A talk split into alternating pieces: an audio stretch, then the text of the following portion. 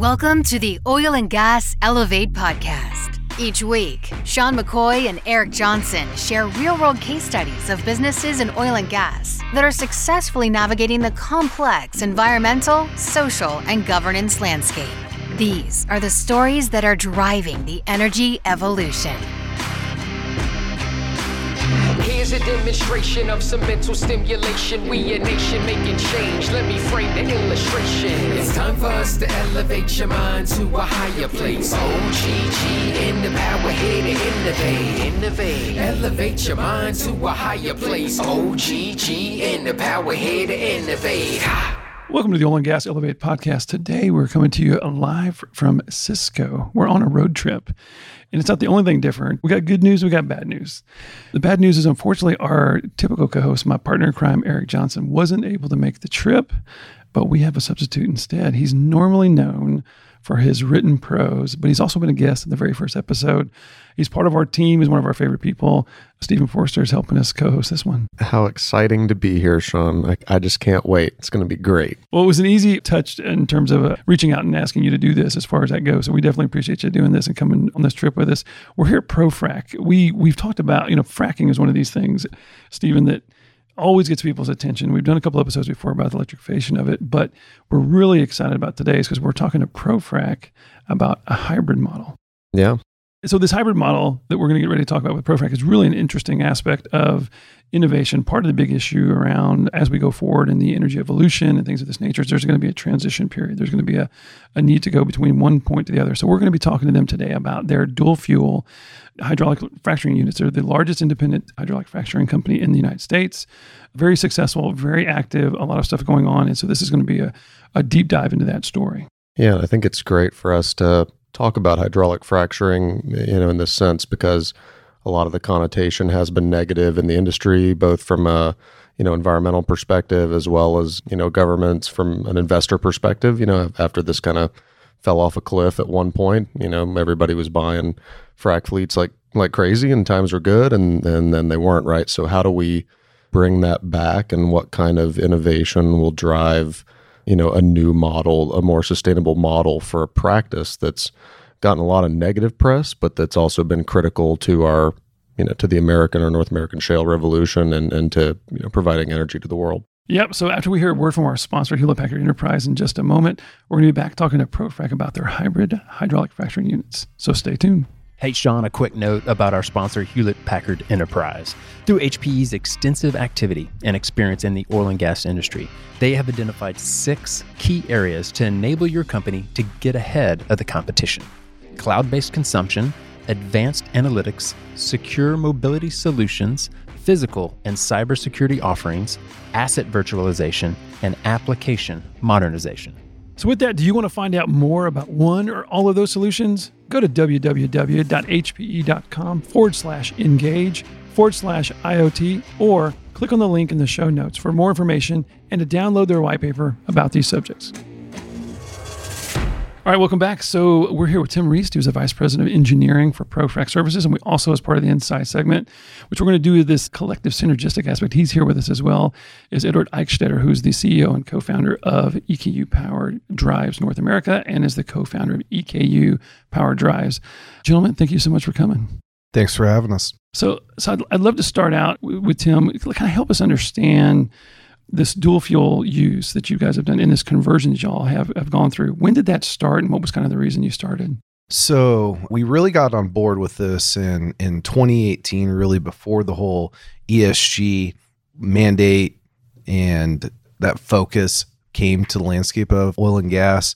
At that time, there was a lot of flaring going on in the Permian Basin, a lot of wasted energy. And what it, what it also presented to us was, you know, if we could get this as a fuel source for our pumps is economically advantageous to both ProFrac and to our customer base. So at that time, we started investigating what solutions, what options were out there for tier four frac fleets in regards to dual fuel. There were technologies already in place for the tier two engines, but the tier fours with the higher emission standards, there wasn't really a solution out in the marketplace quite at that time. So we went looked at a bunch of different suppliers, all kinds of different technologies, and and found a system that we felt worked good with the equipment we had. And we've been working with, with our uh, dual fuel units and the Appalachian Basin, Ark-La-Tex, Haynesville area, and the Permian Basin. And we're proud of the dual fuel opportunity and options that we present to our customers. So give us a little background, kind of a basic question, but the, the different tiers. So kind of give us a one-on-one on that real quick about what makes them different. So there's EPA mandates on the engines. Previously, prior to Tier 4, there was a Tier 2 standard. That's in regards to your NOx, SOx, just, just the emissions coming out of the tailpipe. So the Tier 4, and, and Edward, you can correct me if I'm get off base here, but I believe it is on your NOx, NOx emissions that you have to be 90% reduction in emissions from a tier two? Oh, it's a bit more complicated than that, but in simple words to say it is reducing overall emissions and, and different operation states of the engine. And so the fleet we're moving towards a tier four conclusively throughout everybody, right? And that's a big part of this story, is it? And so you saw this 2018 and you got started. And so give us an idea so previously, so the kind of standard, the tier two model or the, the basic standard is bringing in the diesel fuel to power gensets on site to give you that to, as, as the power source, right? And so this idea was to what other source fuel source can we use besides diesel? Correct. Correct. Yes. Yeah. The standard model, we rig our fleets in, have our pumps. And as a part of that, we have fuel trucks out there on location that are continuously filling up those our frac pumps. That's our biggest fuel consumer out there on location. So you have a lot of truck traffic with those trailers coming in and out with reloads of fuel.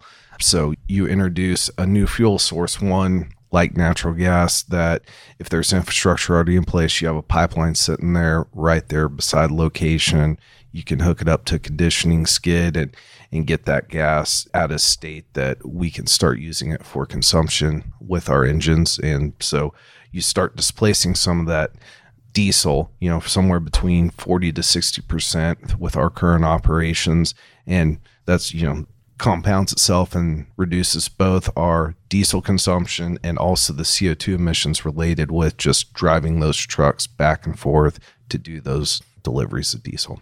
So really about the natural gas tap. So really it's logistics is at the core of this, right? And so in terms of getting that fuel source to those items on site, and this site could be anywhere in the world or anywhere that you operate in North America. And so it really is an opportunity to kind of look over and go, wow, there's this other thing we can tap into because it's maybe you can kind of help lay the groundwork a little bit for what y'all have seen. I know a lot of people out there are familiar with it, but kind of kind of a basic as you're producing a well, some one of the one of, you know, yes, your crude maybe your primary, but all of a sudden you, there's this gas. What are you going to do with it? We create infrastructure. And that was kind of the catalyst to say, well, what if we just tap into it as it comes out versus bringing that? And so, can you tell us when you do something like that? So, you already have an existing fleet, maybe kind of give us an idea of how big that fleet is. And then the engineering, which you're very, obviously very familiar with, in that starting point, what was it like to kind of go through, okay, how do I not only figure out what to do because you're converting things, but then the implementation of that from like a, a manufacturing or just a, a, logistics process internal to the company. Can you talk a little bit about that transition, what that was like? Yeah. So we have a 20 fleets roughly associated with our frac fleets. It can vary depending upon basins, your pressures, your rates. And the goal is to get those 20 pumps installed with a gas train on it. That gas train brings in the natural gas source. There you have sensors, valving, regulators that move as it can substitute more gas. The valve opens more, allows more gas to go in. Your diesel fuel, it starts cutting itself back. And as you play around with the amount of engine load that you're working with, you can kind of fine tune, tweak, and customize your maximum substitution that you can get. Prior to that, you have your piping that goes to each one of your pumps, and all that piping is connected back at a conditioning skid. And there, that is where the field gas is coming in. You're getting it water knocked out of it, any of your liquid hydrocarbons out, having your pressure set to the pressure specifications of your dual fuel train and that's that's basically the system that gets it from start to finish into the pumps and over that time we we just try to optimize and get as much natural gas substitution as possible to keep lowering and lowering and lowering that diesel consumption on location. And so, how's that? It seems like a simple process. Oh, we just tap into this line, and you know, it'll it'll go back and forth. And so, can you help us understand a little bit about? I think this may be where where Edward might be able to come in is managing that process of those between those going between those two aspects, and then what that means, and maybe some of the costs associated with that. Because because the other element is obviously we talked from an ESG perspective. This applies. The softball here is the CO two emissions. Oh, that's great. And so we want to give credence to that, but there's also an economic element. There's a return element. There's like this is actually helping us become more profitable, more sustainable, that kind of thing. Can y'all talk a little bit about maybe how that works in terms of managing uh, those operations and how that has helped your bottom line? Yeah. So prior to us heading out to that location or to that job site nearby where we're going to, going to get that gas source from, our customer will provide us with a gas analysis. So beforehand, we already have an idea of what the BTU content is of that gas, what what the water looks like, just so so we know if we do need to do some treatment, what we need to treat, and make sure we're th- within the thresholds that we require for our gas line for our dual fuel equipment on location. And so, so, Edward, this may be a good place to kind of come in and kind of help us understand, you know, a little bit about what EKU does and how you help, whether it's through operations or maintenance or different things, and how data, software, and all that stuff plays a role. Yeah, well, EKU flagship product is is an idle management system, and ProFrac is our biggest customer in that perspective. And during idle, also the substitution is zero. So in a way, we do help in the diesel displacement. Uh, there are two ways of seeing always dual, dual fuel system. One is how much gas you're substituting and how much diesel you're displacing, and that's where we help the most. Uh, ProFrac shuts down their whole powertrain between the stages and that is fully automated by our product. And by doing that, they are not consuming diesel or natural gas and during non-pumping time. That's the way we kind of classify it. When they're pumping, it's high loads. The engines are really requiring to do their work, and that's where the, actually those substitutions come in. Yeah?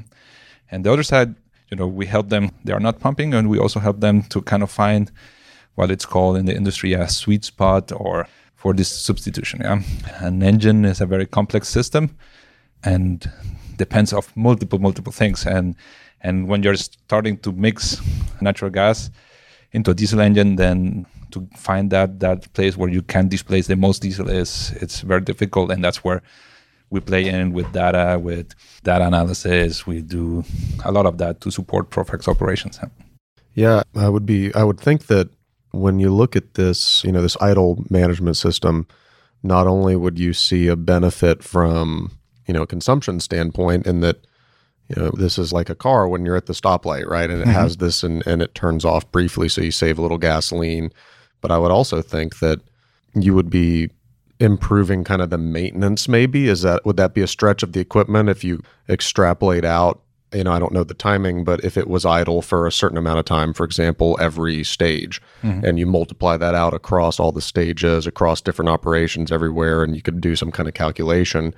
But I would feel like the amount of time that it would be off would be substantial enough to say, you know, it ran X hours less than it would have without this system, which is basically allowing you to extend the time frame between maintenance periods, for example. Yeah, and I think you hit the nail there I mean, yes, the fuel side of it, it's very important. And also from the environment perspective, also, I mean, an exhaust system works very well at high temperatures. So when it's under load, it's actually when it's working very well. So when you aren't don't having any load, your emissions are different. But nowadays, many times it's just simplified by you know the amount of fuel that it consumes. And so on that side is very important, I think. And on the maintenance side, I explain it very simple as you have an asset, and that asset usually you buy it and can do let's say 10,000 pump hours in its life, and another 10,000 hours is just idle. Yeah, it's between five to 10 depends on the maintenance and all of that. Yeah, but that same asset is now doing 14 15,000 pumping hours instead of 10 so you're getting a huge higher value of that existing asset just by not using it in non-productive times, and then that has a big uh, advantage. Yeah? And yeah, so it's to kind of extend your time of overhaul. you extend the time between your maintenance intervals, even that we don't we just are just focusing that every engine hour is a productive hour or is a pumping hour. So by doing so, you can qualify, like you're saying, the operational life, how long that's going to be, and then you can kind of start to maximize that. So in terms of those data sets and improvements going forward, it seems like this is obviously a, a step and, and, a win. You guys have done well, and, and you started to convert your fleet. And, you've done, can you give us an idea of how much your fleet is converted this way? Is the plan to convert all the fleet to being dual source tier four, or is it relative to customers, or is there still need for the old style, or is there, or how's that working right now in terms of going forward? The drive definitely is more tier four or tier four dual fuel. You're seeing less and less demand for the tier two. That's just, you know, customer driven by the stakeholders of our customers. You know, they, they, for their funding, they, they want to see them utilize ESG type technologies and solutions for their oil and gas operations. So as we go forward, we're that's that's going to be the mantra that that you know over time we slowly move ourselves into a position where you know we we have the solutions that meet their ESG needs because every operator has their own unique needs that need to be covered and for each one there's going to be a solution that works for them. And so around ESG, we were talking that everybody gets, that's kind of the buzzword. It's the thing everybody talks about. And we were alluding to the fact that you all were doing this before that was a thing. But as we also talked about earlier, this also seems to make sense. Like it's not, it's not a, well, I guess I need to do this to kind of check a box. Like you're seeing things actually improve. And so, so with that, so is ESG, a, is it a positive thing? Is it a beneficial thing that you've seen? Yeah. When you're dealing with the tier four dual fuel that has there's savings to be captured for both sides. You know, there's there's the substitution of a lower cost energy source for a higher cost energy source. There's the reduction of CO2 emissions. Processes like Edwards allow us to utilize more useful life. So it's a win-win there where there is some financial incentive for us to go down this pathway. Can you talk a little about we from both y'all in terms of so what does this mean for job creation? What does this mean for growth of a company like ProFrac? I mean, there sometimes the first knee jerk can be, oh, well, you're getting rid of all these trucks, and so all these people are without jobs, or or we're automating something, and so it's we're going to lose jobs. Can you tell us what this has created in terms of opportunities within within ProFrac and, and within EKU as well? Well, there is a lot of opportunities because there's a lot of data too. Yeah, so all this data coming in requires also people behind it. It's not like there's a supercomputer there and does that, then you, you have to teach the computers. And so on the IT side, we are growing a lot since you know two years ago. I think our kind of IT department or more network group has doubled. Yeah, that is showing that there is a lot of, of work in that direction. Yeah, and yeah, I mean it's uh, like everything in, in life. Uh, some things go away and some others come in, and that's kind of where where we need to work around them. Yeah, I'd say on our side, I talked about items like conditioning skids, the pipelining of the hosings going to our pumps. These are all components that aren't typically or didn't used to be typical on a location that that will have to be built, maintained, ran on our side, you know, as we keep looking at ESG solutions and emission solutions, we're going to need teams on on the development and the engineering side to make sure we're picking the right right choices that that maximize the best emissions impact for our customer base. And a question I would have that's not really related to hiring or employment necessarily, but just to adoption. You know, I feel like a lot of times when you know when we talk about these kind of cool new things, right, and it's very much this sounds amazing, and why doesn't everybody have this thing? That would be my question. Would be based on the clear kind of tangible ESG benefit potential cost savings. You have the idle management from EKU, which is going to allow you to lose, you know, use the equipment longer and, and save, you know, money, maybe more on kind of a preventive or predictive model instead of just, you know, do the maintenance every so often. You can actually do it more intelligently. Why wouldn't someone use this? What is the barrier maybe to adoption or what, you know, what needs to be overcome with operators who aren't putting this you know what if you had to talk to them and and they said no no we don't really want this what would be the way why would they say that? Why w- wouldn't this just be the clear option? For example you said some still use tier 4 or tier 2 which are just basically lower grade or, or you know inferior versus these better ones that are much more environmentally you know sustainable. So what would what would that kind of look like? So, with the tier four dual fuel, you know, if we happen to be working for a customer who is, let's say, new to a basin, just getting started out, well, they're not going to have the infrastructure in place to have you the gas to supply to you. Other ones could run into where the makeup of their gas or the overall hydrocarbons coming out of the ground may need a level of treatment that you know if they're not going to be a dedicated like customer that's going to be continuously fracking. Maybe they're only going to do a couple pads a year or something like that where it's not you don't have that scale scale of magnitude where you know just you know saving a dollar here and a dollar here and dollar here it really starts adding up. Those are kind of the areas where you know maybe they they may need to think about it. You know if you if you're a larger company and and you really have a good infrastructure and things in place um, it really makes a lot of sense at that point well and that's good to hear because i'm always afraid i'm just going to hear something to the effect of the solution is more expensive than the traditional solution. So they're just not going to implement it because you know people don't want to spend money. We're capital constrained we're capital constrained. Budgets are tight. You know all the normal dialogue around what's been going on in the industry for you know several years now if not more.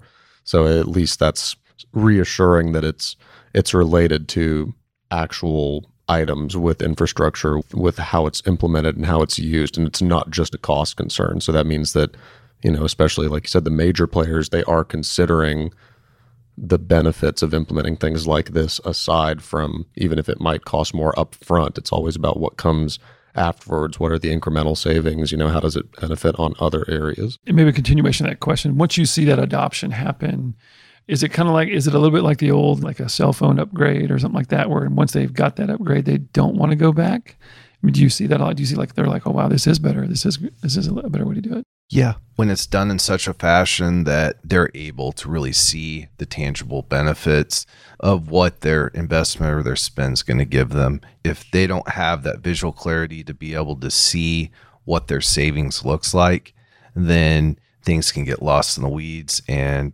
they may not see that and go, you know, well, I don't, I don't, I don't think I'm saving any money. I, let's just go back to the old way because that's the easy way. But I think as long as it's done in such a method and, and you're getting the substitutions that all stakeholders were expecting from this project, then I think, you know, you have something that, that really, really shows how it works. On the adoption side, I mean, when we started this company in 2014, and even before Profrac was our customer, that was one of the key things to enter the market. And and we created a product which we call Sophia, which is to track performance. Yeah, and and it was initially to track performance of the idle management system. And and the adoption is very key because the oil and gas it is a old industry and in a way also stubborn industry. Yeah. And for us coming, you know, from Germany and saying, look, this is this new technology and how are you going to adopt this? Yeah. One was uh, you cannot change the way you operate. It needs to be the same way. And two is we need to be very good and to show how our products is performing. Yeah. And Sophia is it's growing more and more um, because a lot of our customers and then at some point Profrac uh, help us and say, look, this is not only a tool for tracking idle management, we can use this tool for tracking ESG and look at the substitution rates or diesel displacement. We can look, you know, if trucks are coming less, if we are saving on oil changes and things like this. And all of that is kind of coming in this Sophia platform and, and kind of giving an ESG tracking report. Um, and I think this is so important because it's not only adoption of it and only understanding what is happening, it is also transparency. Yeah. And if I'm correct, one of Profrac customers is even using the Sophia platform now to see the performance of their equipment.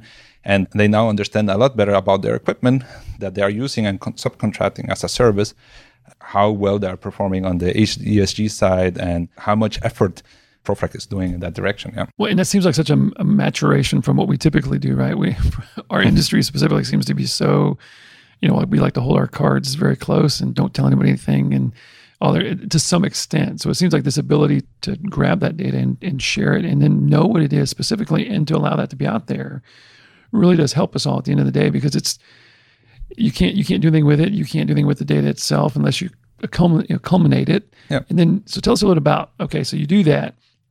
What is that process like in terms of in terms of initiation?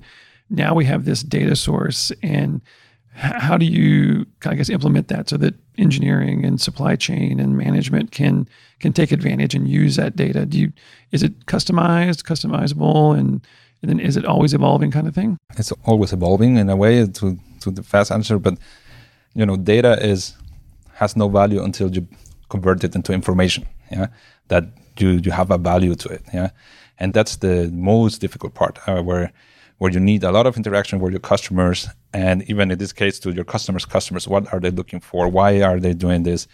And have those conversations yeah? And sometimes it's not even it's not so easy yeah?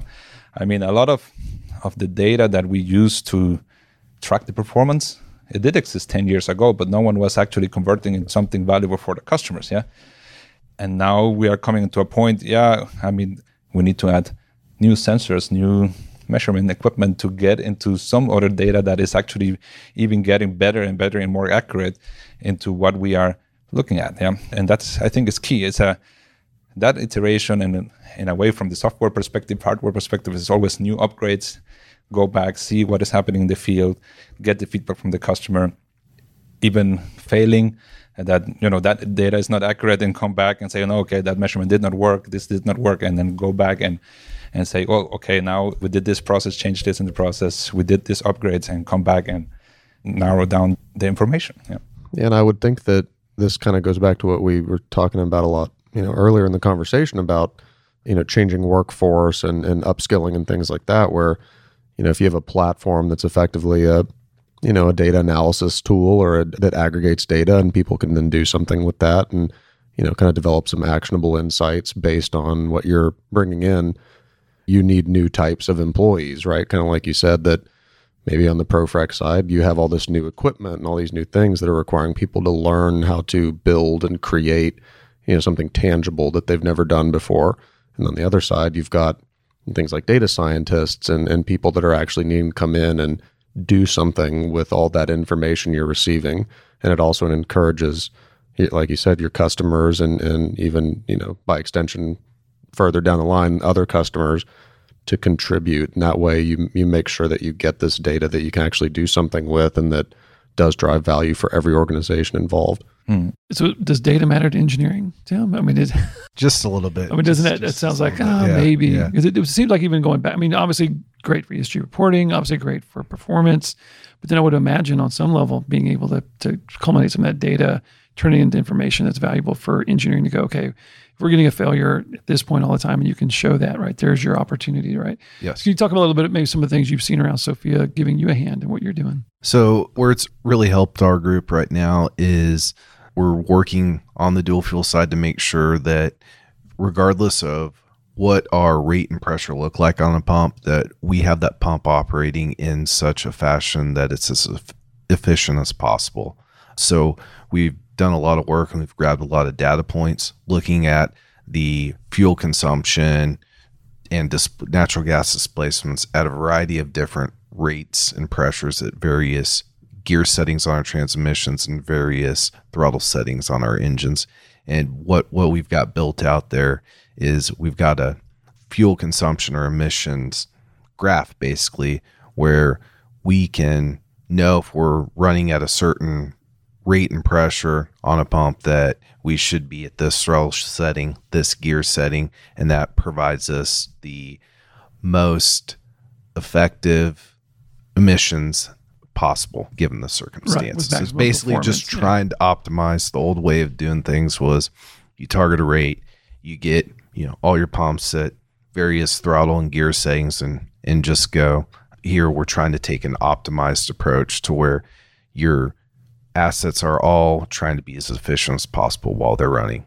Yeah, nice. So as we wrap up, last question for both y'all, kind of a two prong question. Fracking always gets everybody's attention, right? So, same question for both of you. The first question is, what would you want to say to the public? People out there in the world don't know a lot about oil and gas.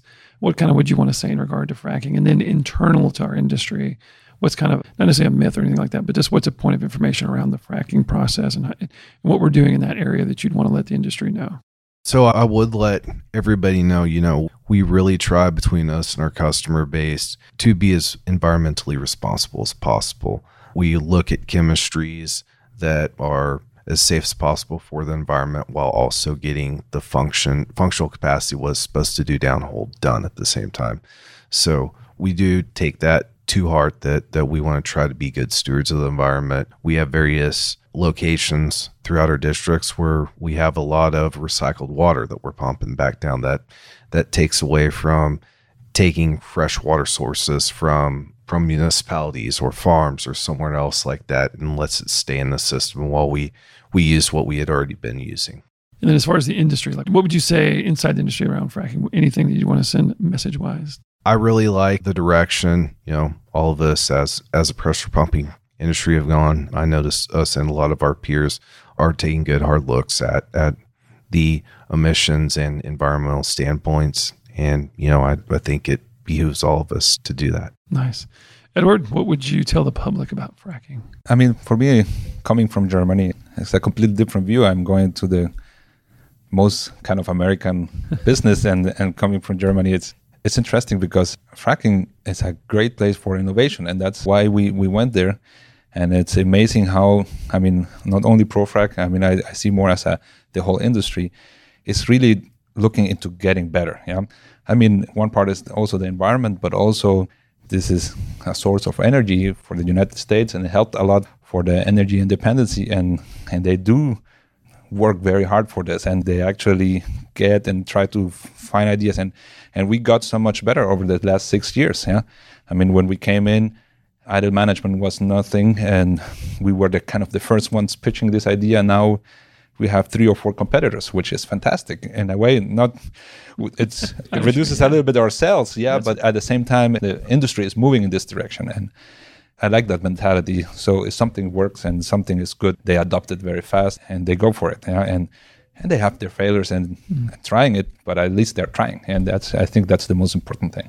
That seems to wrap up both questions. Well, guys, always goes by too fast. Yeah, appreciate it. Thank you, Stephen. Thank you, Sean. In. Yeah, what a ride it's been. did great. See, it was awesome. Yeah. Hey. All right. Well, we appreciate it, Jim. Like I said, and look out for Stephen's written piece. That'll be coming up as well. And thank you all so much. And a special thank you to Jennifer Cannon for making all this happen from ProFrac. And with that, we will see y'all next week. Hey, everybody. It's Savannah from OGGN, and here are the events on deck for June 2021. This month, we have six events, but if you'd like the full list, you can click the link in the show notes to sign up for our events newsletter. We send it out every month, and it includes more info about the events that I talk about here. We even include events that occurred two months ahead of time, so if you're interested in always staying in the loop about oil and gas events, make sure to check that out. This month, OGGN will be hosting two events. One is online and one is in person. For our online event, we're hosting a live stream titled Deal Value Creation, M&A, and ONG. This is going to be on June the 2nd. And for our in-person event, we're relaunching our happy hours. It's been far too long since we had a good happy hour, so I'm sure plenty of you will be excited to hear that our next happy hour will be at the Cannon in Houston, Texas on June 24th. At this event, you'll be able to meet some of OGGN's hosts and network with other oil and gas industry professionals, all while enjoying great food and drinks. We hope to see you there. Other than OGGN's events, we have two in person and two online events. First up, we have our two in person events, which are the Energy Capital Conference on June 2nd at the Omni Houston Hotel and the U.S. Police and Fire Championships from June 10th to the 21st. The Police and Fire Championships will be hosted in multiple locations, so make sure to check out our events newsletter for more information about that. Next, we have our two online events, the first being the Post Industrial Summit Series. This event actually started on May 4th, but it'll be ending later this month on June 22nd, so there's still plenty to see. And our second online event is the Big Data Industry Summit from June 9th to 10th. If you have any questions about these events or any of our shows, make sure to reach out to me through my email in the show notes. That's all for June. I hope you guys have a great month, and thanks for tuning in. On behalf of the Elevate podcast team, thank you so much for clicking play and bringing to life these amazing stories. We hope this elevated your perspective and serves you well as you navigate understanding ESG and the energy evolution. We are so grateful for your time and kindly ask that you rate and review the show on Apple iTunes, which is a great way to help us grow. The best way to support the work we are doing is to tell a friend about it. Ask them to listen and share with others what you've learned from listening to our guests. Lastly, We want to invite you to reach out to us for any comments, suggestions, or just to connect. You can do that through my email, sean.mccoy at oggn.com. I'd love to hear from you and what you think of our podcast. Be safe, and we look forward to bringing you another episode next week. Here's a demonstration of some mental stimulation. We a nation making change. Let me frame the illustration. It's time for us to elevate your mind to a higher place. OGG in the power here to innovate. Innovate. Elevate your mind to a higher place. OGG in the power here to innovate.